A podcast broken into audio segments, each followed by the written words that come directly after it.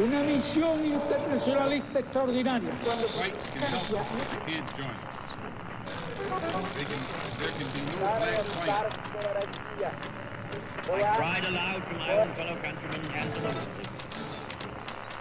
Sua rádio da história.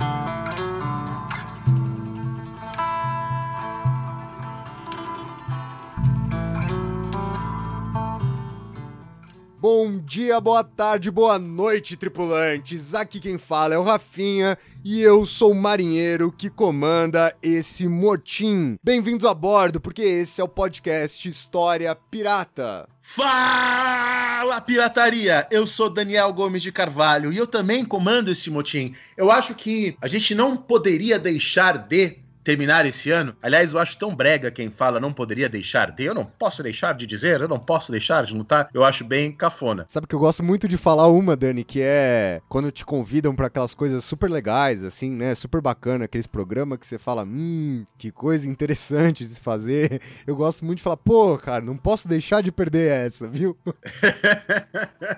então, é isso. É, não poderia, não poderia deixar de dizer, não poderia deixar de notar que esse ano teve uma coisa muito importante para os historiadores, que foi a regulamentação da profissão de historiador. Né, isso é uma coisa importantíssima, é um debate que vem há muitas décadas, foi uma, uma bandeira da AMPU, da Associação Nacional de História, já há muito tempo, e a gente não poderia terminar o, o ano sem fazer um episódio, lançar um episódio sobre isso, né? Sobre essa discussão. Eu acho que é uma discussão muito importante. E aqui, então, a gente está lançando hoje uma conversa que foi feita, de novo, né? Nosso terceiro e último episódio com essa parceria, né? Em parceria com a Associação Nacional de História, com a AMPU, uma conversa com Benito Schmidt, né? Professor lá da Federal do Rio Grande do Sul, que trabalha com a área de teoria da história e que atuou muito tempo, né? Junto à AMPU, dentro dessa demanda, né? Da profissionalização, da regulamentação da profissão de historiador, né? E, e na verdade, é um programa que a gente vai discutir isso como surgiu essa proposta, quem que começou, como é que foi e quais são as principais críticas que existem, os problemas que existem. Eu vou, eu mesmo né, no episódio levanto aquela que talvez eu acredito que seja a principal questão desse projeto. Algumas vantagens são colocadas, enfim, é vantagens, desvantagens e a própria história dessa discussão sobre a regulamentação da profissão do historiador. É sobre isso que a gente vai discutir nesse episódio. E agora, Dani, antes de eu passar aqui a palavra para a entrevista, eu queria só lembrar aos nossos ouvintes, queria só lembrar aos tripulantes desse navio que o nosso navio pirata, justamente por ser um navio pirata, não tem um porto seguro. Eu até mesmo discutia hoje com Dani se não seria mais prudente a gente trocar o nome do nosso podcast, ao invés de ser História Pirata, de chamar, sei lá, Cruzeiro Pirata, de chamar de repente Balsa Santos Guarujá, de chamar MSC Cruzeiros, Festa Pirata, não sei, alguma coisa que desce pra gente um pouco mais de segurança, porque não é de fácil não manter esse navio que não tem um porto seguro pra gente aportar, que não tem ali uma ilhota pra gente pegar o nosso vasto tesouro e enterrar. Portanto, enquanto a gente permanece sem um porto seguro, queria lembrar vocês para ajudarem a gente a manter esse navio com o nosso PicPay. Lembrando que é só você procurar no aplicativo de Pic, do PicPay no seu celular, por História Pirata, escolher um dos planos de assinatura e ajudar o nosso navio a ficar sempre no mar. Prometemos que assim que voltarem os episódios numerados, haverá mudanças, ou pelo menos assim a gente espera. Temos conversado bastante aqui durante as férias sobre o que História Pirata tem que mudar, e obviamente que a gente quer mudar para melhor, pensando já nos programas a serem gravados e serem lançados para vocês no ano que vem e pensando principalmente, aí eu vou deixar aqui um, um leve spoiler nas coisas que haverá a mais do História Pirata. Se tudo der certo, vamos contar aí com mais coisas para continuar divulgando a história.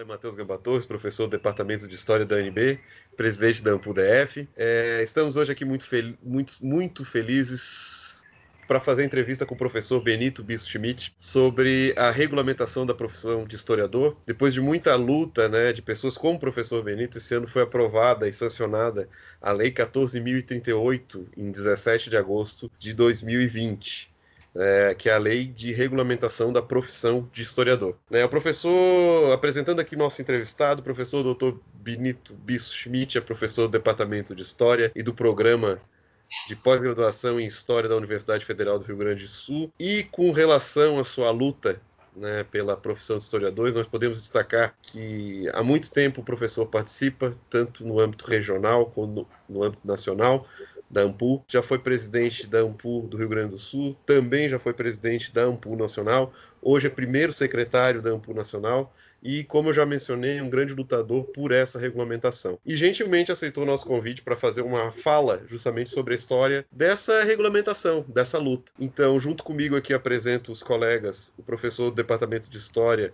professor Jonas Wilson Pegoraro, e que também é tesoureiro da AMPU, a doutoranda do Departamento de História, professora Renata Mello, e o professor do Departamento de História e conselheiro da AMPU, Daniel Gomes Carvalho. É, professor Benito, muito obrigado, né, nós agradecemos muito a sua presença e o seu aceite do convite, é, e eu vou começar já antes de passar as palavras, as perguntas para os colegas, né, tendo em vista que aqui é uma, uma entrevista né, sobre todos esses acontecimentos, eu vou perguntar, começar perguntando, vou tomar a liberdade para fazer a primeira pergunta e pedir para o senhor contar como que o senhor teve contato né, com a regulamentação né, e como é que foi essa luta dentro da AMPU já há alguns anos, né, que tanto a AMPU quanto você entabulou durante esses anos todos que você está na AMPU.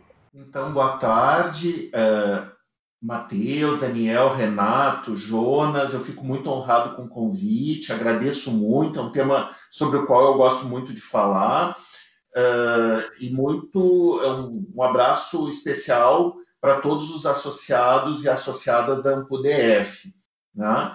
Eu tomei contato com o tema da regulamentação há muito tempo, né? desde que eu uh, sou associado na, da AMPU, eu, eu me associei no início dos anos 90, quando eu terminei a minha graduação, e esse tema sempre circulou, digamos assim, entre os associados, né? Nos simpósios nacionais se falava disso, nas assembleias, mas de uma maneira mais uh, sistemática, né? O tema da regulamentação veio quando eu fazia parte uh, da, da diretoria, que era uh, liderada pelo professor Durval Muniz de Albuquerque Júnior, né? Uh, eu era segundo tesoureiro nessa, nessa diretoria, uh, que foi justamente a diretoria que precedeu aquela que eu presidi. Eu fui, então, segundo tesoureiro na gestão do professor Durval e depois fui o presidente. Né? Eu assumi a diretoria, então, 2011, 2013, e ele foi de 2009 a 2011.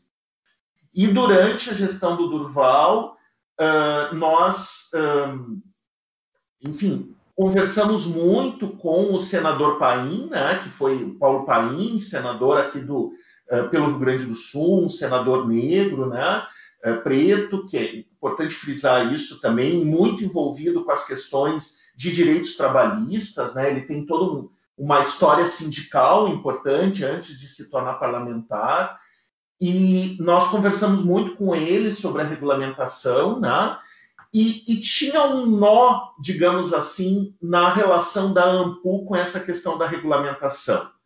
Nós tínhamos presidentes que eram uh, favoráveis à regulamentação e, portanto, uh, procuravam avançar, digamos assim, nessa, uh, nesse, nesse projeto, e nós tínhamos presidentes que eram completamente desfavoráveis à regulamentação e um assunto, digamos assim, né? não faziam nada em relação a isso.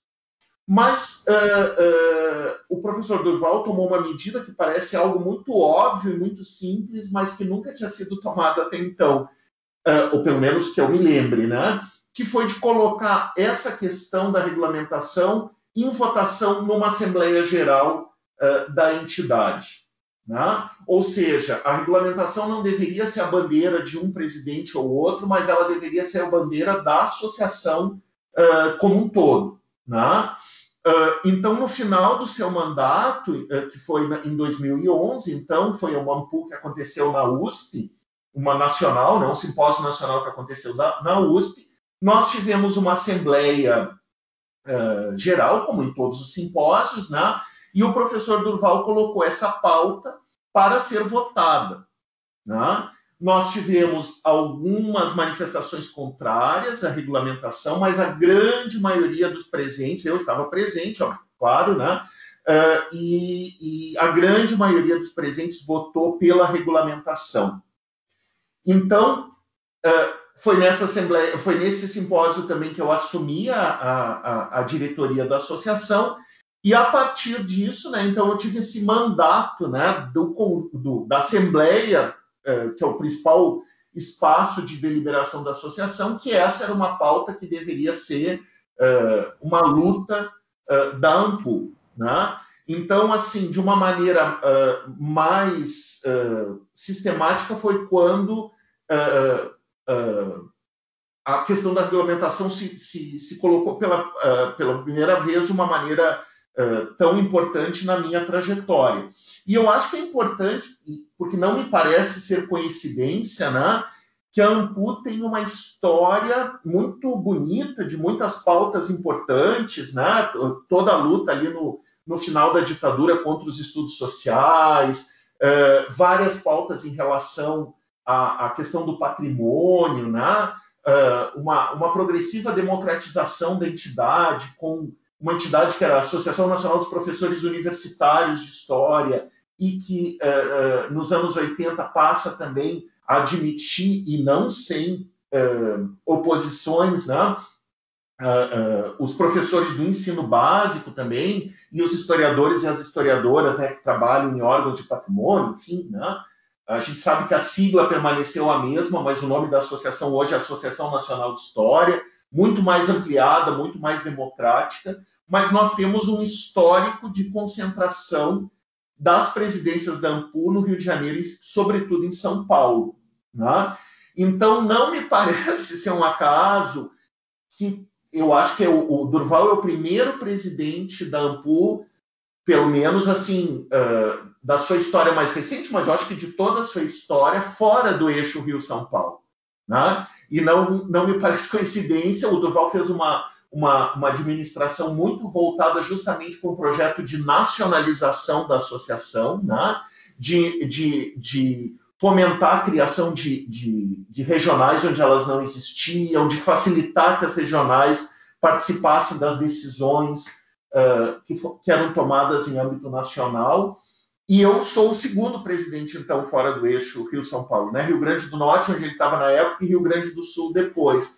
Então, me parece que tem alguma relação que eu ainda preciso pensar melhor qual é, entre uh, uma, um, efetivo engajamento da entidade, não estou falando de presidentes e presidentas específicos, né? mas um efetivo engajamento da entidade na luta uh, pela regulamentação. Mas é, é aí que, que isso aparece para mim de uma forma mais, mais uh, significativa como associado e como diretor da entidade também. Tá, obrigado, Benito. Sim, é, é, muito interessante saber essas histórias. Por exemplo, eu, eu não sabia né, da presença do Val, né? Eu lembro de você na presidência, quando, quando eu conheci. Mas até já aproveitando, vou passar a palavra para o professor Jonas. É, Benito, agradeço a, né, a gentileza de estar aqui conosco, é, conversando sobre um, tema, sobre um tema tão importante e, na verdade, eu tenho duas questões, talvez sejam duas, né? Eu, eu vendo assim a trajetória da Ampu, né, é, já participei de diversos simpósios da Ampu, e você comentou agora, alguns presidentes eram a favor, outros presidentes eram contra. E David, você poderia então, para deixar claro, né, para os nossos associados, quais seriam os dois tópicos? Assim, ó, é, nós éramos a favor, né? Aqui temos pessoas que são a favor da regulamentação, mas é, existiam pessoas que eram contra. Qual era a pauta principal dessas pessoas que eram contra a regulamentação? E outro elemento que eu gostaria que você comentasse era justamente do, da força que teve, né? Eu lembro é, principalmente na passagem do século XX para o século XXI, é, no início ali, é, também, né, no final do governo FHC, também teve né, as regulamentações, ideia, o, o, que a gente chamava de provão, né, que depois virou ENAD hoje em dia, é, tinha uma grande força ali, uma grande discussão dentro dos departamentos de história também, de, do, dentro do, com os alunos, é, uma grande força para a regulamentação. E a visão naquele momento era justamente para uma reserva de mercado, isso no início do século XXI, né? Isso na passagem ali, é, 98, 99, 2000, principalmente numa lógica de governo é, neoliberal adotada pelo FHC. Ou seja, era justamente um pensamento ali de reserva de mercado, digamos hoje, né? naquele momento. Hoje em dia, a associação pensa da mesma forma, que seria uma reserva de mercado, ou a gente pensa a regulamentação de uma outra forma? Ah, sim, Jonas. Vamos à primeira questão, então.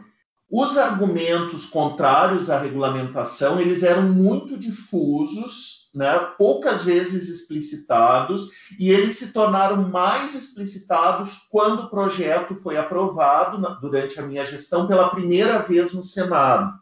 Né? Isso já foi, eu, eu, eu fiquei na, na, presidência de 2011 a 2013, e não, então deve ter sido entre dois, final de 2012 e início de 2013 que nós tivemos o projeto aprovado uh, uh, pela primeira vez no Senado. Né? Depois ele teve que voltar no Senado, ao Senado porque ele foi muito modificado. Mas como era um projeto proposto por um senador, né, o Paulo Paim, a primeira votação seria no Senado. E depois que ele foi aprovado, que eu até posso contar um pouco aí dos, dos bastidores, né, o projeto, a, as vozes contrárias à regulamentação foram muito fortes. Tá? e, eh, e de vários, de vários âmbitos, digamos assim. Primeiro, nós tivemos uma postura de vários colegas, em geral, colegas muito bem situados na profissão, professores universitários e nos mais altos escalões, digamos assim, da carreira universitária, que manifestavam uma ideia de que isso seria uma espécie de censura, ou seja, que seria uh, só iriam falar de história os uh, historiadores, enfim, que tivessem ali os, os, os, as titulações previstas pela, pela, uh, pela regulamentação. Né?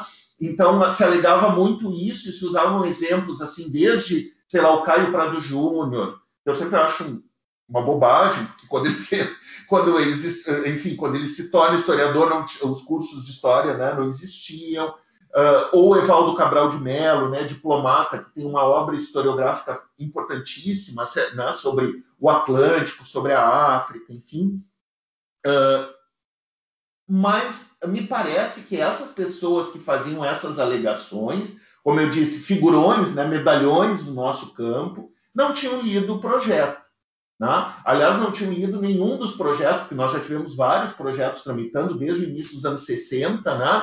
uh, pelos, pelo menos os projetos mais recentes, e esse do Paulo Paim em particular, em nenhum momento falava em nenhum tipo de censura, em nenhum tipo de, uh, enfim, de que alguém não poderia falar sobre história, escrever sobre história, até porque eu acho que seria inconstitucional, porque feriria a liberdade de expressão, enfim.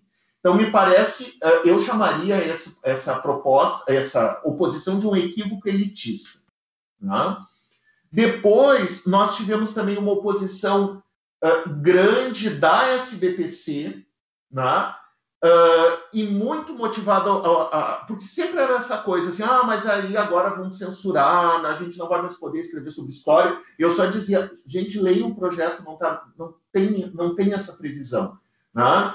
Uh, mas aí nós o, o, o, tivemos uma oposição que foi influente dentro uh, da SBPC, que nos levou, inclusive, a mudar a, a, a redação do projeto, né, já, já, na gestão do professor Rodrigo Pato Samota, que me sucedeu, né, uh, que era de algumas associações de profissionais que uh, uh, lidam com história, né, e que tem cursos específicos de pós-graduação em história, enfim, mas que, em geral, não, não eram formados por, não eram historiadores formados, digamos assim.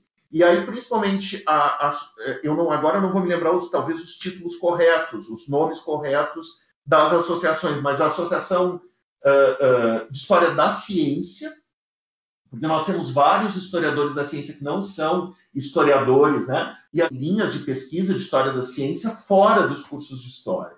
A história da educação e a história da arte, que inclusive nós temos graduação em história da arte. Então, principalmente esses três âmbitos aí, que também fazem história uh, uh, e que não se viram contemplados no projeto e que também queriam ser reconhecidos uh, como historiadores e historiadoras. Então, me parece que esses foram os dois focos principais de oposição. Uma oposição, digamos assim, interna ao campo, elitista e desinformada, e uma oposição externa que também estava reivindicando né, participação nesse, nesse mercado, né, para usar um termo aí talvez não melhor e tão, tão maldito nesses tempos. Né? Uh, nós tivemos outras oposições também da Veja, que é uma oposição que eu adoro, né? quer dizer, a Veja dizendo que, que era contra a regulamentação era sinal de que nós estávamos no caminho certo. Né? Mas foi um pouco isso, o debate na imprensa foi um pouco isso. Né? Uh, eu me lembro que eu escrevi um artigo, acho que para a Folha de São Paulo, dizendo uh, justamente eu esperava que os colegas, né, historiadores, lessem os documentos antes de construir suas interpretações, né? Então, que eles lessem o projeto de regulamentação.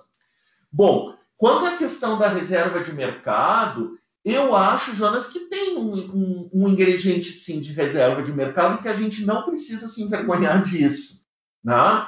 Primeiro, porque o nosso mercado de trabalho brasileiro é muito regulamentado. Né? Nós temos, enfim, zilhões de profissões regulamentadas que vão desde as mais tradicionais, uh, medicina, de, uh, engenharia e direito, até a profissão de motoboy, de enólogo, enfim. Né?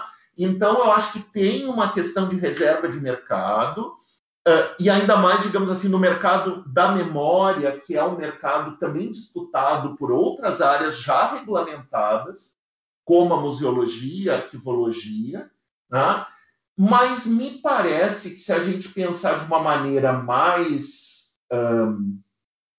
vamos dizer assim, menos apenas corporativa, essa noção de reserva de mercado, nós vamos pensar que a presença de historiadores e historiadoras profissionais em espaços onde se produza conhecimento histórico, onde se divulga conhecimento histórico, melhora o nível do debate histórico na, na esfera pública. Né? Vocês podem me dizer, ah, mas tem alguns que, algumas pessoas que não são historiadores e historiadoras formados e tem um debate muito mais uh, sofisticado, complexo de outros que são. Aí eu vou dizer, bom, mas isso em qualquer área. Nós temos médicos piores, médicos melhores, e nem por isso a gente vai deixar de achar que a medicina, que nós vamos nos tratar com médicos, né? ou que a medicina deva deixar de, de ser regulamentada. Né? Me parece que num contexto de negacionismo e de revisionismos muito perniciosos, né? nem todos os revisionistas são perniciosos, mas muitos têm se salientado, nós termos profissionais uh, com uma formação que nós consideramos uh, importante para o exercício profissional melhora a qualidade do debate público, uh, melhora a qualidade do conhecimento histórico que é difundido na sociedade. Então, eu não descarto a ideia de regulamentação, uh, de, desculpe, de reserva de mercado, mas eu não acho que ela seja tenha só um lado corporativo, e de defender os semelhantes, né? que eu acho que não é tão ruim, né? Uh, porque outras profissões fazem isso também. Talvez em outra sociedade que o mercado não seja tão regulamentado não precisasse ser assim. Né? Uh, uh, mas também acho que tem esse aspecto cidadão mesmo, né? de, uma, de, uma, de uma melhoria da qualidade do debate público. Obrigado. É, bom, Benito, obrigado. É, depois eu tenho uma pergunta, eu vou perguntar assim sobre sobre os bastidores depois, né? Vai ser minha última pergunta. Eu vou passar a palavra agora para Renata. Renata, por favor. Bom, boa noite oficialmente, né? E, e em primeiro lugar, eu estou muito feliz de participar é, dessa oportunidade, Benito, de fazer esses questionamentos e lembrando que para os nossos historiadores e historiadoras que estarão assistindo é, no nosso encontro da AmpuDF. Então, é maravilhoso e a, a, minha satisfação se traduz em dois pontos, né? E, e já para organizar a pergunta. Primeiro, é, eu sou uma estudante, fui uma estudante de história na graduação, é, apaixonada pela história no final da década de 90. Então, nós do movimento estudantil é, do Brasil inteiro que a Federação dos Estudantes de História, nós tínhamos o hábito nos encontros de discutir a regulamentação, como o Jonas muito bem colocou, e, e saber e fazer um debate dessa importância. Veja bem, no momento de formação, não no momento dessa visão elitizada que nós víamos em relação a Ampul, pensando naqueles e naque, naqueles historiadores e historiadoras que eram contra a regulamentação. E eu, particularmente, via um grande incômodo, porque é, pensar na nossa sociedade, do que nós vivenciamos numa ditadura, por exemplo, nas ditaduras no Brasil, e pensar numa sociedade que há um certo incômodo de que é, a regulamentação fosse nociva ou, ou cerceada, como você muito bem colocou, é uma falácia, um grande equívoco. É, o exercício de pensar que é, será que as pessoas é, não iriam diferenciar quem faz medicina, a medicina tradicional e para quem faz é, a medicina veterinária, há ou não uma grande diferença? Então, quando você coloca da questão da elitização de alguns colegas da elitização, na época, nós sabíamos que muitos jornalistas, por exemplo, estavam nessas universidades do eixo Rio-São Paulo, no topo da carreira universitária, e, na verdade, era como se fosse um mercado que, para os historiadores e historiadoras, ficavam é, de segundo plano.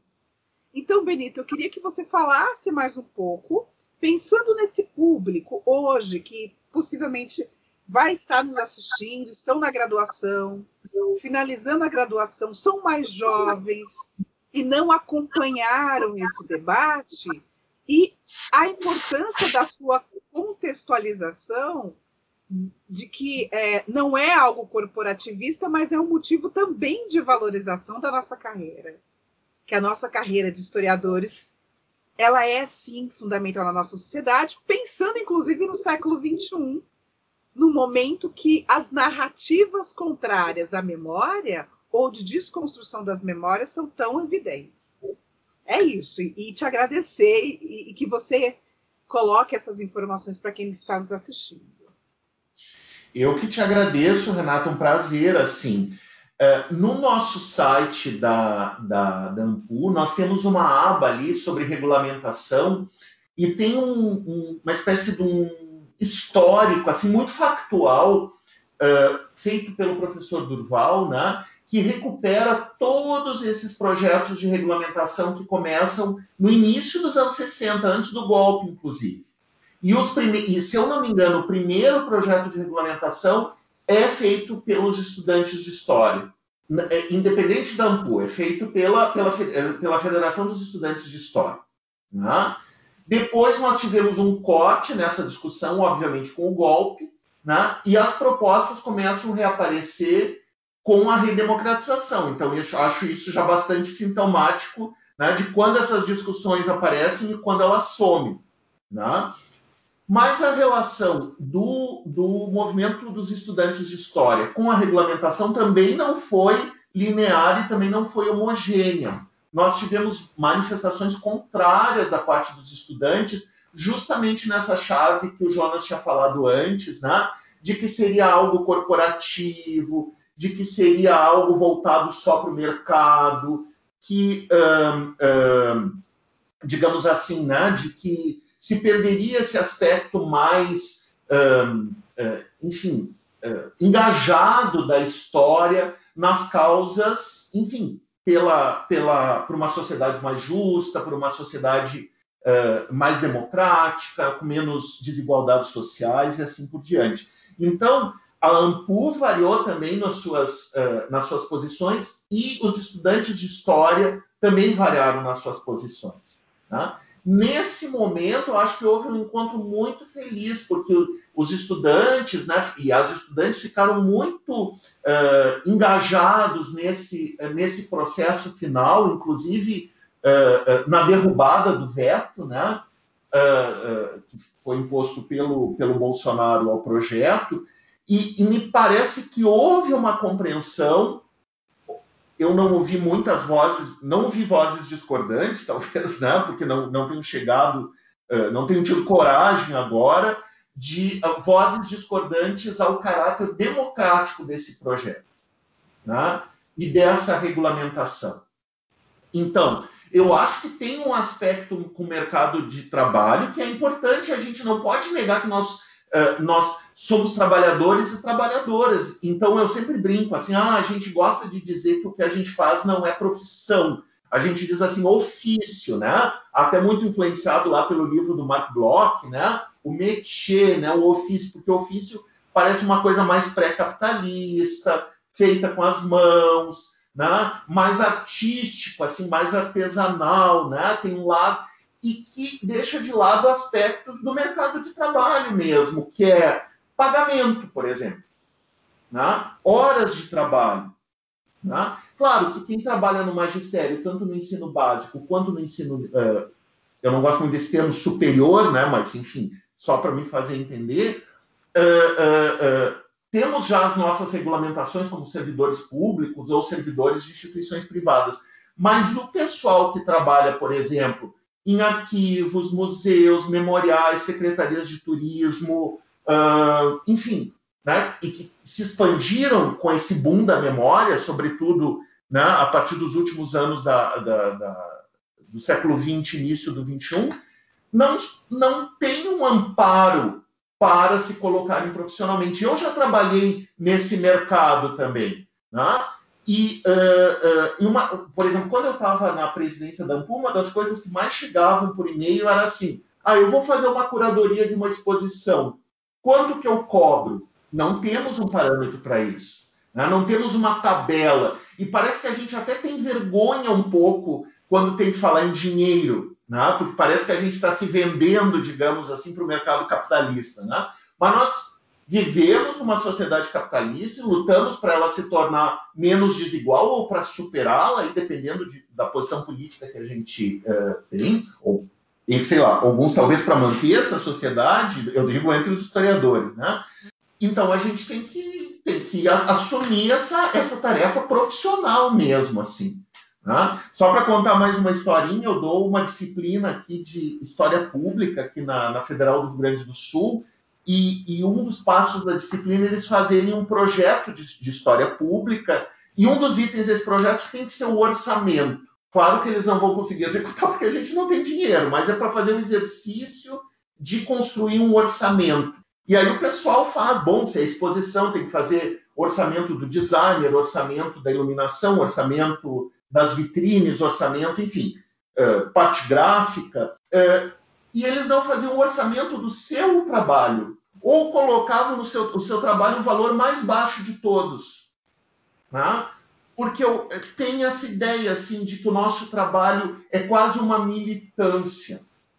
Não descarto os aspectos de militância e engajamento, mas eu acho que, inclusive, assim, a, a, regulamentação é super importante, a nossa profissão agora é regulamentada, né? mas eu acho que isso não, não, não é a panaceia, não vai resolver tudo. Eu acho que nós temos que aprender a nos colocar como profissionais que tem hora de trabalho, que tem tabela de preço, que tem condições de trabalho, né? E, é, e, me parece que é muito nesse âmbito que a regulamentação é mais importante. Né? Então, uh, uh, eu acho que é um pouco isso.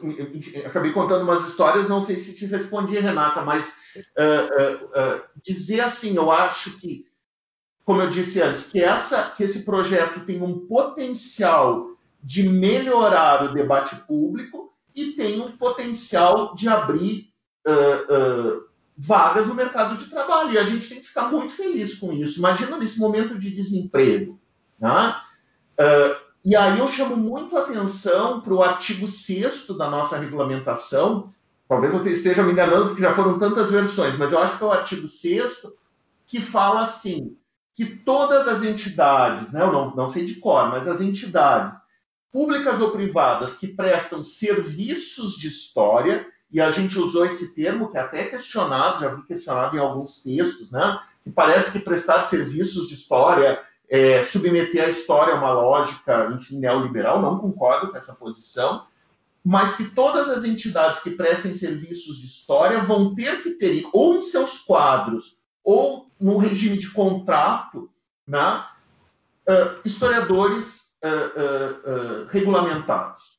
Isso, para mim, é a grande questão desse projeto. Porque, então, assim, o memorial, o museu, o arquivo, um projeto de rota turística, digamos, histórica, Uh, uh, enfim, os mais diferentes âmbitos aí disso que a gente veio a chamar mais recentemente de história pública, vão ter que contar em seus quadros ou um contrato com um historiador, uma historiadora, regu uh, enfim, regulamentado. Né? Eu acho, como eu disse, isso abre vagas e isso melhora a qualidade dessas produções turísticas, patrimoniais, de história digital, enfim, aí as possibilidades são muito grandes. Né? Claro, a, a, talvez eu já vá adiantar uma pergunta, nós não teremos conselho, como outras profissões têm. Porque nós, uh, o projeto nunca previu um conselho, não foi uma decisão dessa diretoria da AMPU. O projeto não prevê conselho. Né? E, nós, portanto, nós não vamos ter uh, uh, fiscais nos estados, por exemplo. Eu, um dia, sei lá, algumas semanas eu estava lá na minha academia de ginástica e baixou o Conselho de Educação Física, né, para ver se tinha o um número X de educadores físicos formados. Eles tiveram todos que mostrar a carteirinha, foi uma, uma incerta, assim. Né? Uh, nós não teremos isso porque nós não temos nem. Imagina, para a gente constituir um grupo de, de fiscalização, a gente teria que ter uma, uma anuidade da AMPU muito mais cara para manter essa estrutura. Então, vai caber a nós fiscalizarmos, denunciarmos: olha tem um museu histórico aqui na minha cidade que não tem historiador em seus quadros. Né? E aí a gente, aí a gente vai denunciar, vai poder fazer denúncia na Secretaria do Trabalho e assim por diante. Mas enfim, eu me empolgo e falo, falo demais. Não, não imagina, tá, para nós está ótimo assim saber de, de, tudo e a regulamentação, enfim. É, professor Daniel. Oi, novamente reforçar o agradecimento, né, por essa conversa. Eu acho que ela é muito importante e é muito importante que nossos alunos, né, da universidade possam assistir e ficar a par dessa discussão, entender que essa discussão ela vem de muito longe, né? E ser historiador no Brasil é uma coisa, uma experiência diferente, né? Você é a todo momento, né? Eu sou mais jovem aqui do grupo. A todo momento você tem que se justificar, você é colocado em xeque por pessoas próximas mesmo, parentes. Mas o que, que você faz? Por que que você faz? Né? E aí é, diante de todas as perguntas que já foram feitas e respostas, eu pensei em perguntar um pouquinho sobre o pós-regulamentação, né? O e agora, né? Já que é claro para todos nós que a regulamentação não é suficiente. E queria, então, quais seriam as próximas demandas, né? O que seria que faltaria para ser feito agora. E uma outra questão que, eu, que me chamou a atenção a partir de uma leitura de um texto discutindo o projeto de regulamentação no Café História, né, no site do Bruno Leal, nosso colega, que ele chama atenção para o item 5 do artigo 3 né? O item 5 do artigo 3 diz que, o, que a profissão de historiador é assegurada aos profissionais diplomados em outras áreas, mas que exerceram há cinco anos a profissão de historiador. Quer dizer, primeiro que a existência desse artigo já deixa de lado aquela ideia de reserva de mercado, mostra que esse argumento é completamente inconsistente, mas por outro lado, eu queria perguntar se a existência do artigo 5, do item 5 do artigo 3 não cria um perigo, né, da gente dar o título de historiador para um grupo como o grupo do Brasil, Brasil Paralelo, já que eles estão lá, há, devem estar há cinco anos, não sei, produzindo tá? História, sei lá o que. Então, minhas perguntas são um pouco sobre isso, pós-regulamentação e esse item 5, né? Se ele não cria perigos para a gente. Ah, sim, Daniel. Eu vou começar pela segunda pergunta que eu acho que eu consigo encadear meu raciocínio melhor. Esse, esse é essa é a grande questão, né? Porque vou misturar um pouco as duas perguntas, na verdade. Porque o, o projeto, o processo de registro é muito simples. Né? Você vai no órgão competente, que é o, que é o, antes nós tínhamos Ministério do Trabalho, agora nem Ministério, nem Ministério do Trabalho nós temos mais. Agora nós temos uma Secretaria do Trabalho no, no organograma da, do Ministério da Economia. Né? E é essa Secretaria de Trabalho a responsável, uh, enfim, pelas regulamentações profissionais. Então, o que que nós que cumprimos aqueles itens ali que tem no, no, no projeto, né, tirando esse da transição, de, né, o que que nós vamos ter que fazer? Nós vamos ter que levar um dos nossos diplomas, que pode ser o de licenciatura, ou de bacharelado, ou o de mestrado, ou de doutorado em história, ou uh, mestrado ou doutorado em alguma dessas outras áreas, né? história da educação, história da ciência, enfim, uh, uh, que, tenham, que tenham linhas de pesquisa em história. Então, a gente vai levar o nosso diploma no órgão competente da Secretaria do Trabalho e nos registrarmos. É só isso. Para, né? Então, os nossos, muita gente escreveu assim, nossa, no dia seguinte da regulamentação, o Pablo, que é o secretário da ANPU, me mandou milhões de e-mails assim, ah, mas eu só fiz licenciatura, agora que eu tenho que fazer bacharelado também, ou, enfim, eu, eu, a minha vontade é sempre assim, uma vontade meio professor, gente, vamos ler o texto, né, vamos ler o texto da regulamentação, tá tudo explicadinho ali, né, ah, eu vai ter um conselho, como é que eu me inscrevo, nós, nós vamos fazer né, um, uma espécie de um formulário, um manualzinho, né, uh, que é isso, é levar um diploma e preencher um formulário que não, de dados pessoais no órgão competente e se registrar como historiador, e aí a pessoa vai ter um número. E quando tiver, por exemplo, um concurso que exija historiadores regularmente habilitados, depois até posso dar uma notícia sobre isso, vai levar lá o seu número de regulamentação. Né? Mas nós temos essa coisa da transição dos cinco anos, né? que é um, um, tipo de artigo que vai em todos os, os, processos de regulamentação de profissões em geral. Né? Justamente para não desprestigiar aquelas pessoas que já exerciam uh, o métier, né? Ó, eu falei, eu falei antes, na hora para dizer métier, a profissão, eu também estou subjetivado por essas questões, né? que, era, uh, uh, que já exerciam a profissão e que muitas vezes se dedicaram ao, a, né, a, a, e que tem muita, muita qualidade, digamos assim, e que possam se registrar também como, por exemplo, uma, quando se, se, se fez a regulamentação da profissão de museólogo, já existiam várias pessoas com formações diferentes que atuavam em museus há anos fazendo diversas funções uh, dentro das instituições museológicas e que não poderiam ser deixados de fora ou se exigir um novo curso de graduação, porque essas pessoas, na verdade, já estavam dando aula de, de, de, de museologia. Né? Uh, mas sim, abre um risco.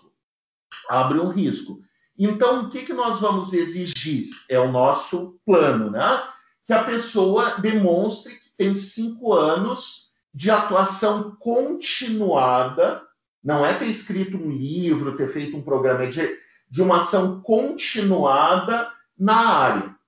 Né? Então, por exemplo, se você tem na sua carteira de trabalho, né, no contrato de trabalho, olha, eu já trabalho há cinco anos como historiador, cinco anos é o mínimo, né? cinco anos como historiador uh, no Museu da República, e mas a minha formação é de geógrafo ou de sociólogo, você vai ter a regulamentação. Pode abrir brechas? Pode, né? mas isso vai ter que ser sanado.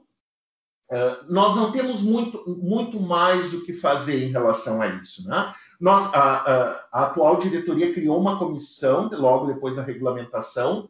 Eu coordeno essa, essa uh, comissão, o professor Rodrigo Pato faz parte, várias pessoas que estiveram muito engajadas nessa luta fazem parte, mas a, a, a gente fez consultas, né, a, a, tanto em relação a outras profissões, quanto em relação a, enfim, principalmente assessores de deputados e senadores que não tem muito como fugir disso, né? Porque essa cláusula da transição ela é constitutiva, digamos assim, desses projetos de regulamentação.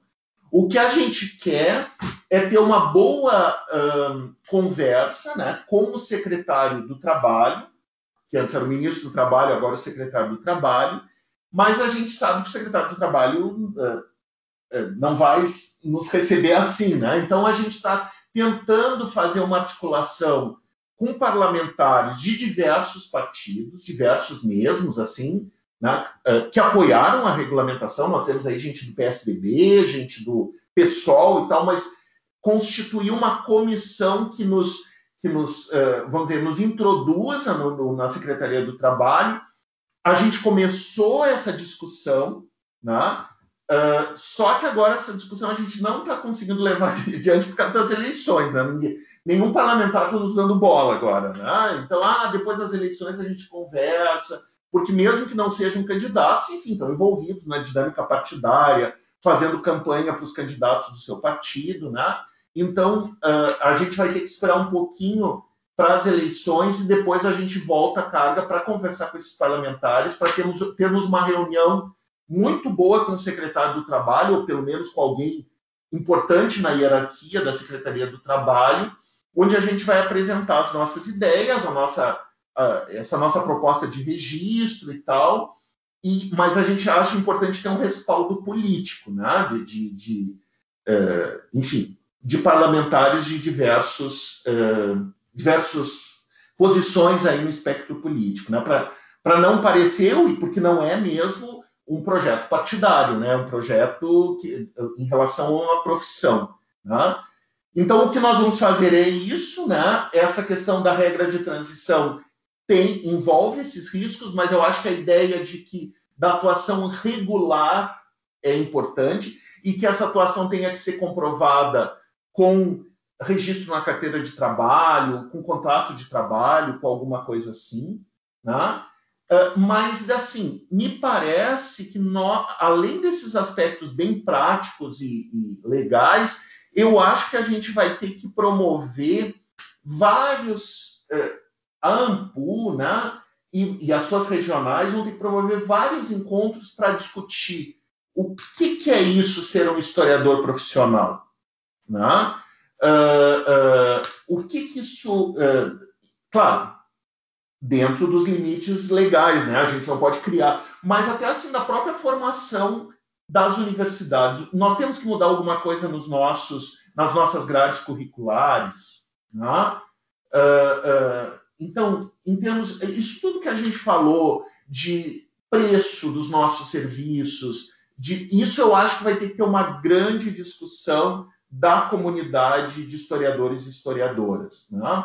Eu me lembro que quando eu estava na presidência, a gente fez um seminário que foi das coisas que mais me orgulhou, assim, que era chamava eh, historiadores em arquivos, onde nós reunimos historiadores lá em São Paulo, no Arquivo Público de São Paulo, historiadores e historiadoras que trabalhavam em arquivos em, diver, em diversos lugares do Brasil. Né? Não esclarecendo, né? Não são. Todos nós trabalhamos em arquivos, né? Mas eu digo do outro lado do balcão, que eram funcionários, servidores de arquivos, públicos e privados, né? Mas principalmente públicos. E nós tentamos fazer uma. Foram dois dias, nós tentamos fazer uma pauta que era isso. Qual é a formação que é, que é importante para um historiador que trabalha em arquivos? Qual é uh, o espaço de, de atuação de, dos historiadores dentro de um arquivo? Que, nós não somos arquivistas e nem devemos nos tornar. Né? Nós somos outra coisa. Mas o que, que a gente faz dentro de um arquivo? Né? Então, e a gente produziu um documento final muito curtinho, um documento de cinco páginas, que eu acho que deve ser esse tipo de documento, tem que ser nesse formato, meio nota técnica, assim. E nós temos que produzir essas notas técnicas, até porque, assim, é muito interessante. Eu tenho ex-orientandos e orientandas que trabalham em arquivos diz, olha, a gente usa aquele texto da AMPU, às vezes, para cobrar o nosso espaço dentro da instituição. Olha, mas aqui no texto da AMPU está falando que nós podemos fazer tal coisa. Claro, a gente não tem como legislar, né? mas eu acho que a gente pode produzir boas notas técnicas. Falei dessa de arquivos, acho que foi, foi o único evento que teve. Depois a gente planejou fazer historiadores e museus, historiadores e turismo, historiadores eu acho que a gente pode retomar esse projeto, e aí as ampulhas regionais, sem dúvida, vão ter um papel fundamental nisso, né? Uh, para que nós tenhamos instruções, né? mas a gente não pode dizer que a formação tem que ser essa, são mais orientações para os colegas e para as colegas. Obrigado. É, Benito, é, agradecendo todas as, as respostas, eu, eu, realmente fiquei curioso da última acredito que vai ser a última pergunta, se os colegas não, não, não quiserem depois perguntar alguma coisa, porque aqui o microfone é livre, é, é justamente perguntar é, sobre o, o pós-aprovação no Senado, foi para a Câmara, é até uma coisa meio factual, assim, como é que como é que a Ampul via e como é que acabou sendo aprovado, né? Para os nossos estudantes, é, isso porque esse, essa entrevista vai passar para os nossos estudantes na Ampul regional, né? Então eu gostaria de que fosse falado como é que foi essa luta depois, tu já falou até a aprovação do projeto do Senado, né? depois disso? Como é que foi? É, é, até vou voltar um pouquinho, Matheus, se tu me permites, assim, porque houve, na minha gestão lá, acho que já foi 2013, uh, uh, houve aprovação inicial no Senado, que foi uma coisa muito assim, uh, porque, assim, o que, que eu quero dizer para vocês? antes a Ampul, em alguns momentos, se manifestava a favor da regulamentação, mas ela fazia aquilo que nós adoramos fazer, que é nota de, enfim, manifesto, né, essas coisas. Mas isso não se resolve assim. E quem nos deu uma dica foi um, um, um, uma pessoa formada em História aí de Brasília, que eu sempre me penitencio porque eu não guardei. Ele, ele depois era ligado a um sindicato, mas ele não exercia uh, a, a, a, profissão de historiador, né? mas ele era formado em História. E ele nos disse: vocês têm que vir para Brasília, vocês têm que passar de gabinete em gabinete. Vocês têm que pedir para os deputados e senadores que nem sabem o que é regulamentação da profissão. E foi isso que a gente fez. O Pablo fazia o contato com os gabinetes, no caso era dos senadores, né? Uh, fazia uma escala, olha, das 8 da manhã, da, sei lá, das 9 da manhã às 9 e meia vai ser o gabinete tal, das 9 e meia às 10 o gabinete tal. E aí nós viemos a Brasília, né, duas vezes, uh, para ficar uns dois, três dias, botamos lá os nossos ternos, sapatos, né, tiramos os tênis, botamos os sapatos, e fomos percorrendo gabinete por gabinete, dizendo: olha, uh, a regulamentação é isso, a AMPU é uma associação de, quatro, uh, de 5 mil associados, claro que aí já crescia os olhos dos parlamentares, hum, né, bom a gente agradar 5 mil pessoas, né? E aí, numa dessas idas, umas, uh, nós tínhamos parlamentares que eram formados de história, senadores, e nós tínhamos muitos assessores, que às vezes são mais importantes que os parlamentares, se eles simpatizam com a causa, né? E nós tínhamos vários assessores que eram historiadores, né? E aí nós chegamos num gabinete de uma senadora e o chefe de gabinete dela disse: ah, vocês não querem colocar na votação hoje, na ordem do dia? Eu disse, mas pode? Pode. E aí a gente correu lá para o plenário do Senado, né? E foi, nós tivemos dois votos contrários. Né? Só que aí, de novo, a regulamentação era mais restritiva ela não incluía essas outras áreas. E aí nós ainda tentamos levar para a Câmara de Deputados, mas começou, começaram essas oposições muito fortes que eu falei já para vocês. Então, o professor Rodrigo, que me sucedeu, uh, uh, foi muito mais maneiroso, digamos assim, de discutir com essas outras associações e modificar o projeto, ampliar né, o escopo das pessoas que podem se regulamentar como historiadoras, né? Uh, e aí o projeto foi aprovado na Câmara dos Deputados. Só que como ele foi muito modificado, ele tinha que voltar para o Senado de novo. E aí, nas gestões seguintes da professora Maria Helena Capelato e da professora Joana Pedro, eu acho, ah, me parece, né, eu não estava tão presente, que houve tentativas nesse sentido, mas que outras coisas né, nesse nosso caos político foram se colocando de uma maneira muito mais importante, como a questão do escola sem partido, da ideologia de gênero, perseguição a professores de história. Então, esse ficou um tema uh, mais secundarizado, digamos assim. Tá? E havia um grande temor, que me parece um temor bem uh, provável, assim, com base, né, embasado, que a professora Joana Pedro nos passou, e o professor Estevão Martins, aí da UNB, nos passou, né, de que se esse projeto voltasse à baila com essa onda conservadora toda, daqui um pouco iam querer reformular esse projeto e falar uma coisa assim: ah, só pode ser historiador quem fala a verdade objetiva, sem uh, misturas ideológicas, enfim, todo esse horror que a gente está vendo aí. Me parece que é um medo bem possível. Né? Bem plausível, é essa palavra que eu estava buscando, né? E então esse projeto ficou um pouco em stand-by, assim, banho-maria, né? Quando essa gestão atual da AMPU assumiu, na nossa única reunião presencial uh, lá em São Paulo, o Matheus estava presente, né? Uh, nós pensamos bom, e o projeto da regulamentação? E aí a gente colocou esse temor, né? E uh, representantes de, de regionais né, disseram assim, mas não é melhor nós perguntarmos para os senadores aliados, né, que a gente sabe que tem uma simpatia pelo projeto, se é assim mesmo, se, se o projeto corre riscos efetivamente. E aí começou uma. O pessoal do Amapá foi muito ativo, né, de conversar com o senador Randolfo Rodrigues, com o próprio Alcolumbre, né, do presidente do Senado, que são de lá do Amapá, e eles acharam que tinha um bom clima para passar o projeto. E aí foi aprovado no Senado. Né? E aí nós resolvemos, na diretoria, não fazer muito alarde. A gente estava louco para fazer uma festa, fazer uma. Né? Como nós fizemos depois, a gente disse: não, vamos estrategicamente ficar bem quietinhos, porque ainda tem o risco do veto do presidente. A gente sabe que ele não gosta de história, né? não gosta de universidade, não gosta de ciência, não gosta de cultura, né? mas de repente a gente não falando muito do assunto, não tornando muito público, uh, vai que passe ele nem se dê conta e não vete.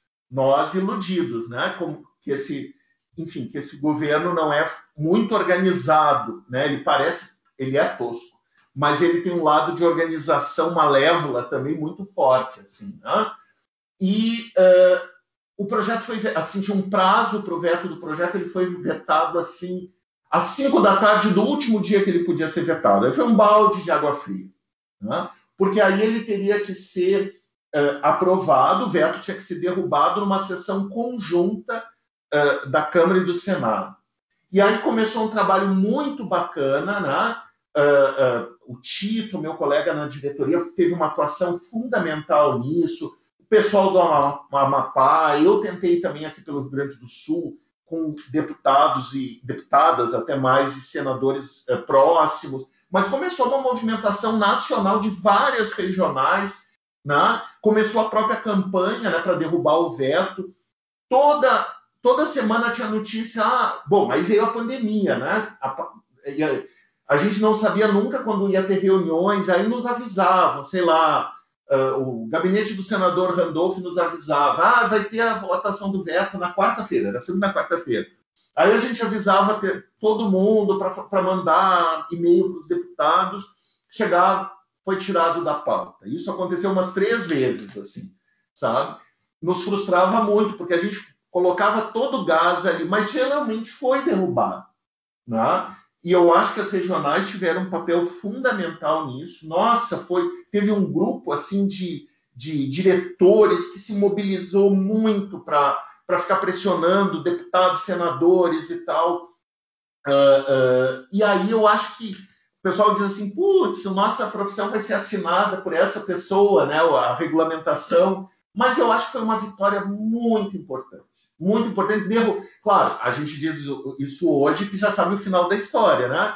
Mas a gente é, derrubar um veto de um governo que é contra a cultura, contra o ensino público, contra a universidade, contra o conhecimento histórico, falsificador da história, eu acho que é uma vitória política muito importante, muito feliz, num ano de tantas tragédias, assim, né? Esse país está vivendo uma, uma das grandes tragédias da sua história, sei lá, já estamos com quase 160 mil mortos. É, assim, é difícil ter alguma, alguma. Claro, a gente pode ter algumas felicidades individuais, e é bom que tenhamos, né? Mas a gente está vivendo uma catástrofe, né? Então, ter uma notícia nesse sentido foi muito legal, assim, foi muito bacana. E não sei se te respondi, Matheus. É, é um, é, o tema me, me, me mobiliza muito, assim. Não, respondeu perfeitamente. Era essa trajetória que eu queria mesmo que, que os nossos associados e alunos e, e afins é, soubessem, né? Como é que foi justamente essa luta. Então, a gente agradece sempre a você, a, a diretorias, as diretorias da AMPU, né, as regionais, né, ao senador Randolfo Rodrigues foi fundamental, ao senador Paulo Paim, porque eu gosto de dar nome às pessoas que, que lutaram pela profissão né, é, a, que, que realmente encamparam esse, esse projeto, né, e que foram para cima e que conversaram e que debateram, enfim, fizeram o, a boa política, o bom debate para aprovar, para quebrar essa sanção presidencial. E eu quero até voltar, Matheus, para a questão da Renata, lá do elitismo, né? Ah, o nosso, a nosso campo é elitista. Né? Eu acho que nós tivemos grandes vitórias dentro da Ampul, mas assim, por exemplo, é, o a, famosa eu, eu não participei disso, não, não era muito novinho ainda, mas uh, a famosa presidência da professora Dea Fenelon, né, que até agora a gente lançou o prêmio de ensino Dea Fenelon, em homenagem a ela, né, a professora Dea queria justamente abrir a AMPU para os professores do ensino básico, teve gente que, tanto que se formou uma associação paralela, né? nem se existe ainda, SBPH, Sociedade Brasileira de Pesquisa Histórica. As pessoas diziam assim: ah, vocês vão acabar com essa associação, essa é uma associação, sei lá, de eruditos que pensa história, tarará, e agora. Então, existe isso. Acho que nas regionais tem se modificado muito. Nós já temos membros da diretoria que são professores do ensino básico, até porque nós temos professores com todas as qualificações, mestrado e doutorado, dando aula no ensino básico, né? Mas me parece que para muitos e muitas o lugar dos professores do ensino básico nos simpósios da AMPU ainda é como ouvinte de simpósio de minicurso, né? A gente não pensa um professor do ensino básico como presidente da AMPU, por exemplo, ou como uh, conferencista. Né? Então, aquela coisa do hábitos do Bourdieu, né? a gente modificou em termos uh, de regimento, mas acho que ainda existe um ethos muito elitista. Bom, que a gente viu isso muito bem nas discussões da BNCC. Né? Uh, quem pode falar o que, que se deve ser ensinado ou não? Né? E eu acho que essa experiência da regulamentação, pelo menos falando muito pessoalmente agora, me deu a, a, a ideia de que a gente tem que botar o, o pezinho na política.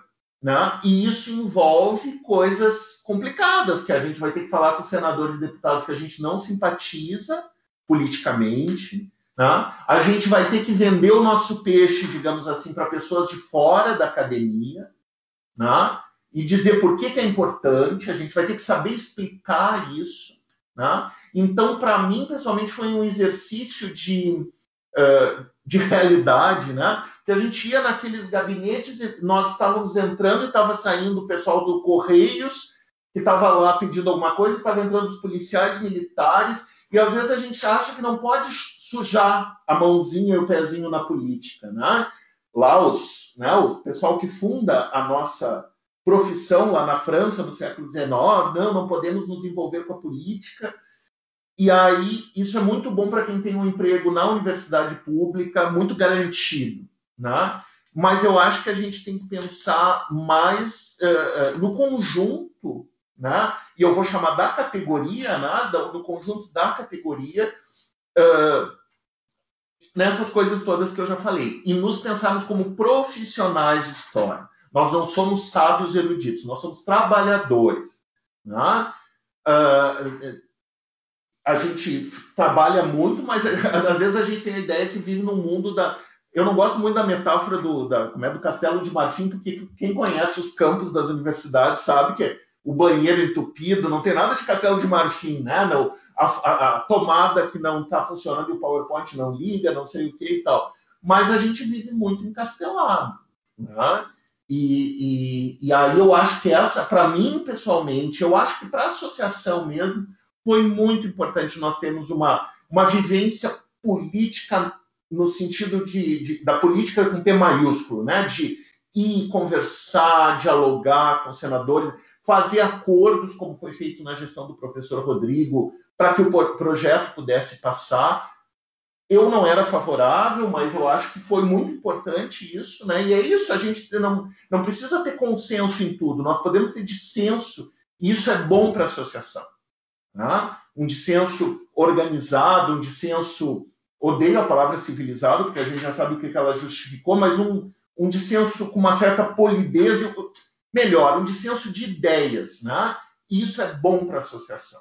Isso politiza a associação. É, Muito obrigado. É, eu ia, eu ia passar a perguntar se alguém queria fazer mais considerações, Renata, por favor. Obrigada, Matheus. Não, é que vocês, eu com certeza vou falar pelos meus colegas, viu, Benito?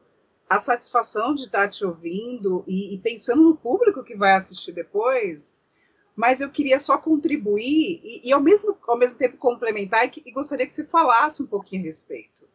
É, esse ponto e essa visão elitizada do fazer na história, do profissional ou da profissional de história. Nós estamos no século XXI que vem questionando essas normativas, por exemplo, uma história elitizada, eurocentrada, colonialista, machista.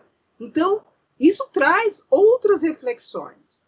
Então, no caso de dessa regulamentação, nesse ano de 2020, totalmente adverso, como você mesmo falou, com grandes perdas, inclusive é, é, é, ganhos pessoais, e eu acho que a regulamentação entra nesse rol de ganhos pessoais.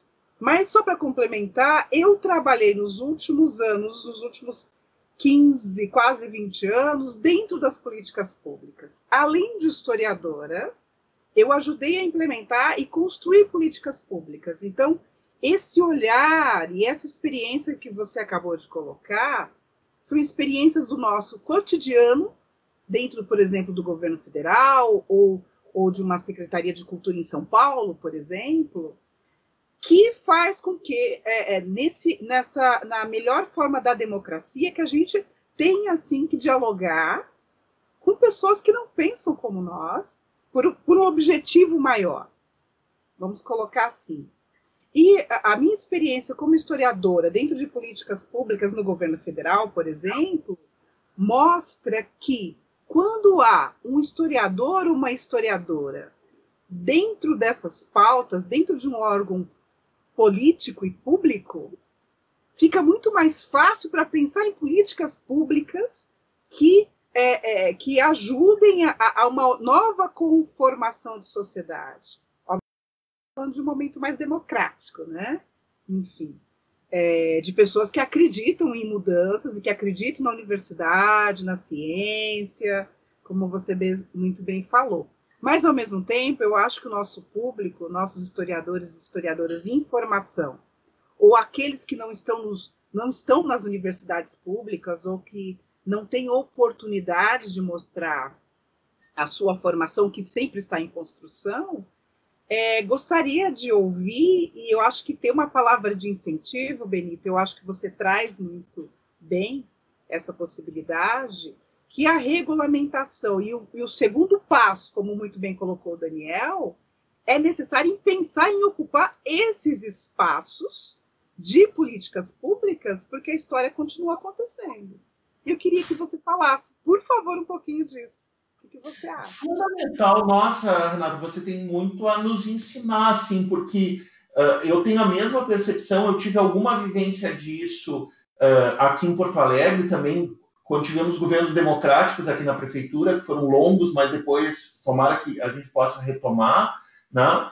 toda uma, uma participação uh, em, em âmbitos diversos de políticas públicas, políticas de patrimônio, políticas de educação e tal, onde nós tínhamos que conversar com pessoas uh, para, por exemplo, fa fazer política mesmo, né? Quer dizer assim, olha, a gente quer muito que esse projeto de preservação da documentação tal seja apoiado, uh, e a, nós, para nós nem precisa explicar muito porque tal documentação precisa ser uh, preservada, né? E, enfim, organizada, disponibilizada ao público, mas aí eu tinha que explicar isso para um grupo de é, talvez os não gaúchos não conheçam a expressão CTG, que é o Centro de Tradições Gaúchas, né, que é uma, uma coisa de folclore e tal. E nós tínhamos que explicar para eles por que isso é importante, pedir votos para eles dentro. Eu estou falando do orçamento participativo, né, que tinha aqui em Porto Alegre, pedir votos para eles uh, sobre esse projeto, e nós talvez tenhamos que votar para ter um. Na época era para ter um CD do cantor de música regionalista. Então, era muita negociação. Né? E eu, às vezes, vejo colegas que aí vão pegar um documento que a gente produziu.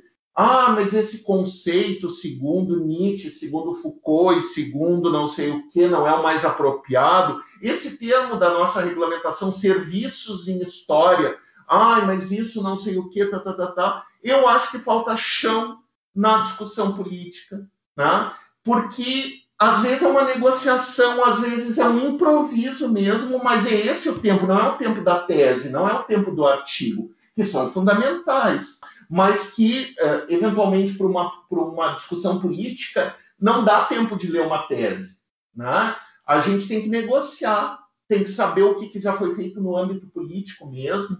Né? Então, mas aí eu volto à questão: será que nós. Eu, a resposta é negativa, eu estou fazendo uma pergunta meio retórica. Será que nós formamos bem os historiadores e as historiadoras para isso? Não, ninguém forma. Mas eu acho que a gente pode começar a pensar, sem deixar de ser historiadores e historiadoras.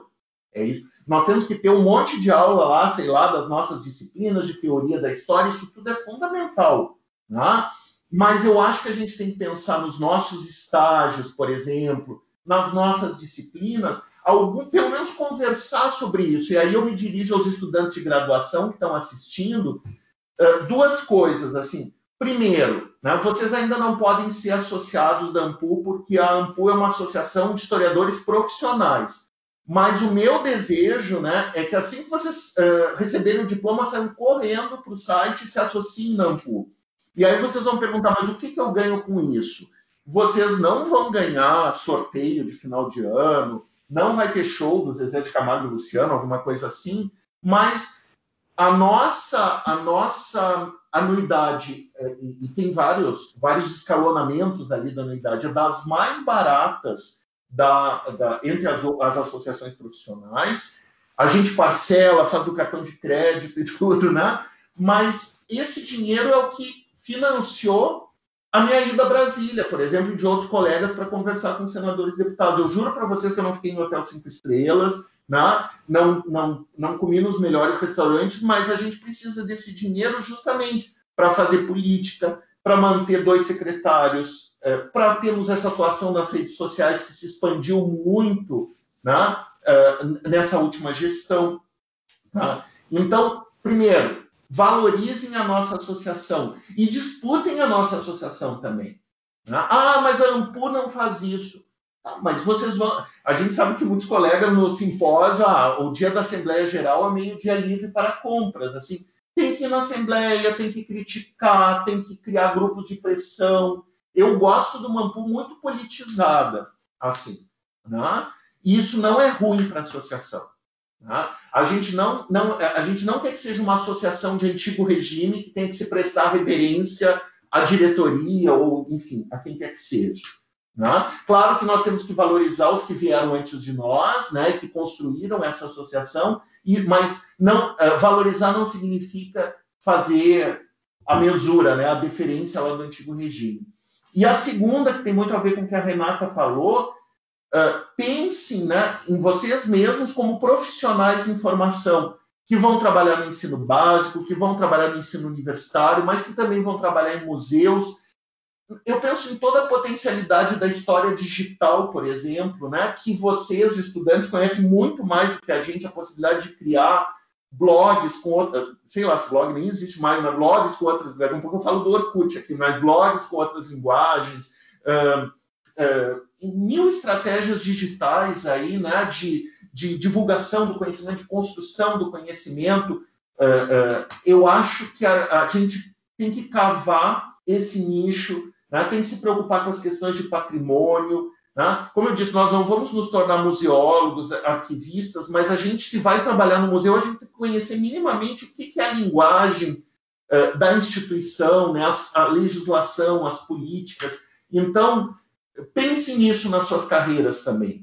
Né? E, a, e a Renata falou atuação em políticas públicas. Isso, né? a quantidade, e, e, e, em instituições, a quantidade de historiadores empregados como assessores de deputados e senadores é imensa. Eu imagino que essas pessoas têm uma participação, porque a gente sabe que às vezes o senador vai lá e assina um negócio, nem sabe muito bem o que é aquilo. Né? O senador e deputado faz política, né? Mas muitas decisões são tomadas pelos assessores. Então, qualificar essa, essa, essa mão de obra, pensar assim, o que, que um historiador, uma historiadora pode uh, contribuir para as políticas públicas, contribuir para o debate público, contribuir para o âmbito do patrimônio, enfim, contribuir para o ensino, óbvio, mas é que o ensino eu acho que a gente já discute mais. Uh, mas é um pouco isso, assim. Muito obrigado, Benito. Então, é, encerrar aqui a nossa maravilhosa entrevista com o professor Benito. Agradecer a diretoria da Ampu uh, Nacional e também aos meus colegas aqui da diretoria da Ampu DF, participantes aqui da participantes aqui da, do debate, né, das perguntas da entrevista é, e agradecer, claro, imensamente ao professor Benito é, e dizer que é justamente essa nossa luta. Né, a nossa luta é por uma AMPU forte, por uma profissão de historiador forte, né, é, contra negacionismos, contra, contra esse, essa, essa deturpação, muitas vezes, do que é feito da história, né, e que nós iremos sempre lutar com isso, vendo lutas como a do professor Benito. Então, muito obrigado, boa noite. Obrigado.